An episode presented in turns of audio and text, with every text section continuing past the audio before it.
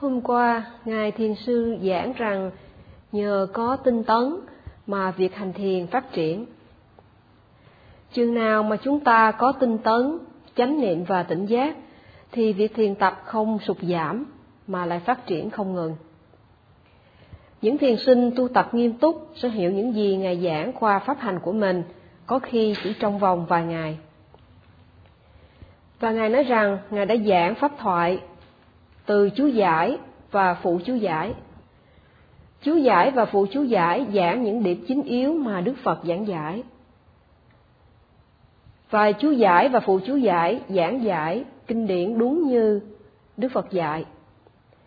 Những nhà chú giải và phụ chú giải này không phải giảng theo lý thuyết thôi, mà còn giảng qua kinh nghiệm tu tập cá nhân, và những người này đã tu tập đến một mức độ thỏa mãn.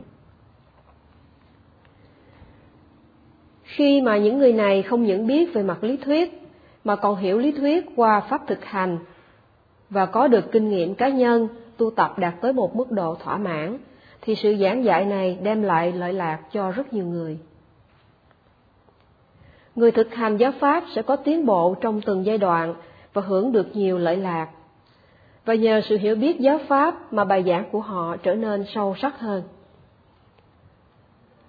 Hướng dẫn bằng kinh nghiệm cá nhân và bằng lòng từ bi, người này có thể giúp người khác vun bồi những gì cần phải vun bồi phát triển và ngăn ngừa cái cần phải ngăn ngừa.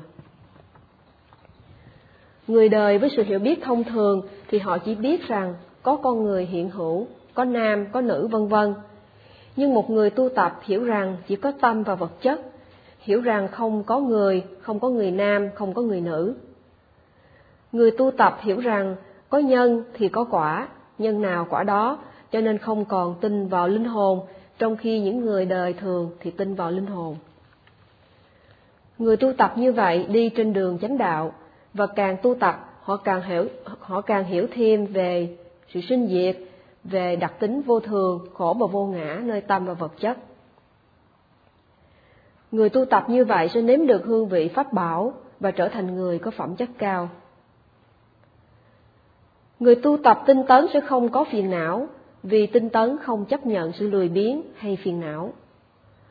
Người có chánh niệm thì tâm người này sẽ được bảo vệ, và khi có định thì tâm không chạy đó đây, suy nghĩ lung tung mà trụ một chỗ trên đề mục. Khi tinh tấn, chánh niệm và định phát triển thì có Samasankappa là hướng tâm đúng đắn về đề mục. Và do vậy nên người này không có tà kiến mà có được chánh kiến tức sự hiểu biết đúng đắn. Khi có ánh sáng thì bóng đêm loại trừ, khi có trí tuệ thì bóng tối vô minh không còn nữa. Và Ngài nói rằng chúng ta khi có giới thì ta sẽ không có phiền não thô, nơi thân và khẩu. Trong tu tập, thiền sinh có tác ý không làm điều bất thiện. Và dù có suy nghĩ bất thiện, nhưng người này cũng có thể kịp thời ngăn chặn để không có khởi phát ra thân hay khẩu. Vậy cho nên nói rằng thiền sinh trong khi tu tập tự động giữ giới. Trong tu tập, thiền sinh phát triển giới, định và tuệ.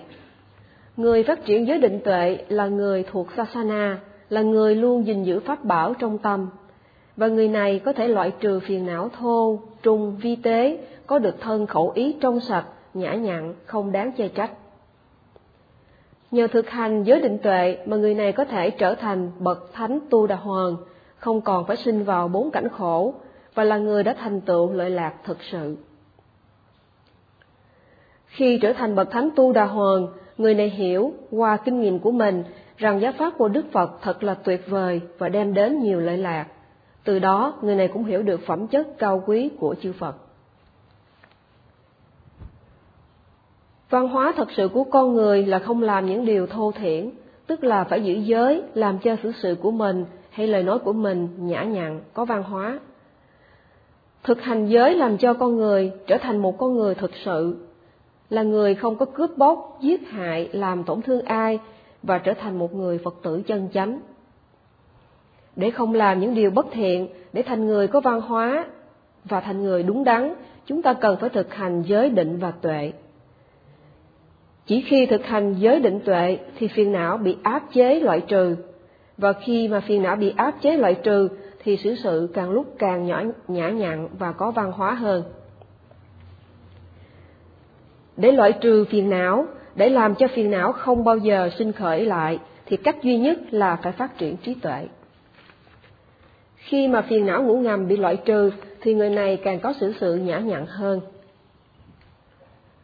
Đức Phật đã sống trong giới luật một cách nghiêm túc và Ngài có lợi lạc trong pháp hành, Ngài trở thành người có văn hóa và dạy cho chúng sinh làm theo. Khi mà tất cả những phiền não đều bị loại trừ thì người này trở nên thuần thục và có văn hóa cao.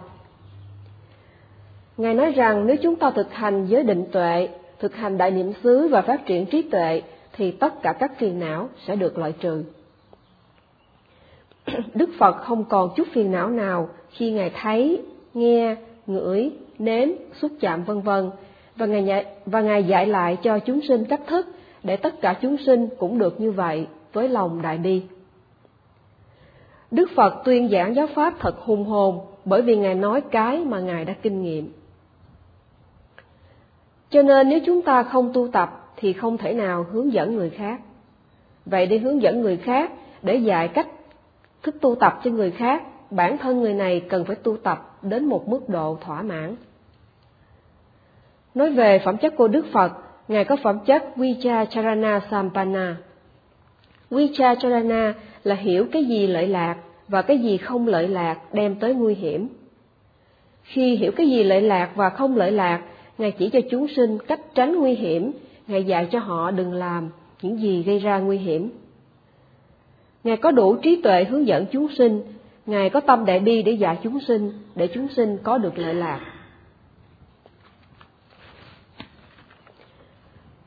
Cho nên chỉ khi mà người đó có trí tuệ và tâm bi thì người đó mới dạy được người khác. Nếu chỉ có tâm bi mà không có trí tuệ thì không biết cái gì nguy hiểm cho nên không dạy được người khác. Đức Phật đã tự rèn luyện mình rồi dạy cho chúng sinh làm những gì lợi lạc, những gì không đem tới cho họ nguy hiểm. Ngài có cách giảng dạy chính xác và Ngài cũng dạy về kỷ luật, về giới để giúp cho chúng sinh nằm trong khuôn khổ mà họ có lợi lạc chứ không phải gây khó khăn cho họ. Ngài Thiền Sư nói rằng có người ở đây nói thiền viện này quá gắt gao. Nhưng Ngài nói rằng Đức Phật đã khép mình trong khuôn khổ và tu tập tinh tấn, nhờ vậy Ngài mới có trí tuệ và dạy cho người khác. Vậy thiền sinh cũng cần phải khép mình trong khuôn khổ để thực hành giáo pháp, để tuân theo luật lệ, để có được sự xử sự đúng đắn và trí tuệ phát triển. Người thực hành pháp thiền thế tục không thể dạy người khác một cách đúng đắn. Người thực hành minh sát tới một mức độ thỏa mãn mới có khả năng dạy người khác. Thiền sinh nên hiểu rằng có những vị thầy dạy người khác bằng kinh nghiệm đời thường và dạy theo cái mà họ cho là đúng. Có những người dạy người khác giết thú vật và những người khác tin và làm theo như vậy. Cho nên Đức Ngài Thiền Sư nói rằng những người này không thể nào dạy người khác đi theo chánh đạo được. Vì vậy, để làm thầy, để dạy người khác, ta cần phải hiểu đúng và ta cần phải hiểu cái gì có lợi mà người trí thường dạy dỗ và nhắc nhở chúng ta. Vậy trước khi dạy người khác, bản thân của mình cần phải tu tập, cần phải biết cái gì thật sự đúng và đem lại lợi ích cho người, cần phải có hiểu biết, có trí tuệ, bằng không thì không thể cứu người khác. Ngài nói rằng ở Hawaii có người dạy cho người khác tu, và Ngài hỏi rằng mình nên cứu mình trước hay là cứu người trước. Thông thường người ta cho rằng cứu người khác là quan trọng hơn, nhưng người này lại cho rằng cả hai đều quan trọng. Và Ngài Thiền Sư cho ví dụ rằng nếu cả hai người đều bị lún bùn, và nếu cả hai đều muốn cứu nhau, khi cả hai gặp nguy hiểm, thì cả hai người này đều sẽ bị nguy hiểm. Vậy, người này cần phải thoát ra khỏi bùn thì mới cứu được bạn. Ngài nói rằng thời Ngài mới đi đến Mỹ, cũng có nhiều người cho rằng tu cho mình trước, khi cứu người là ích kỷ. Nhưng trong thực tế ta cần phải cứu mình trước. Chỉ khi mà ta không còn phiền não, ta mới thể ta mới có thể chỉ đường cho người khác. Chỉ khi người này tới bờ bên kia thì người này mới có thể giúp người khác cũng đến được bờ bên kia. Và ngày nay có nhiều người cho rằng họ tu phương pháp thiền tục thế và cứu người giải người. Vào thời của Đức Phật đã có nhiều người biết thiền định nhưng không biết cách giúp người khác. Và những người này đã đến hỏi Đức Phật làm cách nào để ngăn chặn dòng phiền não, làm cách nào để cắt đứt dòng phiền não. Và Ngài sẽ giảng về đề tài này vào ngày mai. Sa, sa, sa.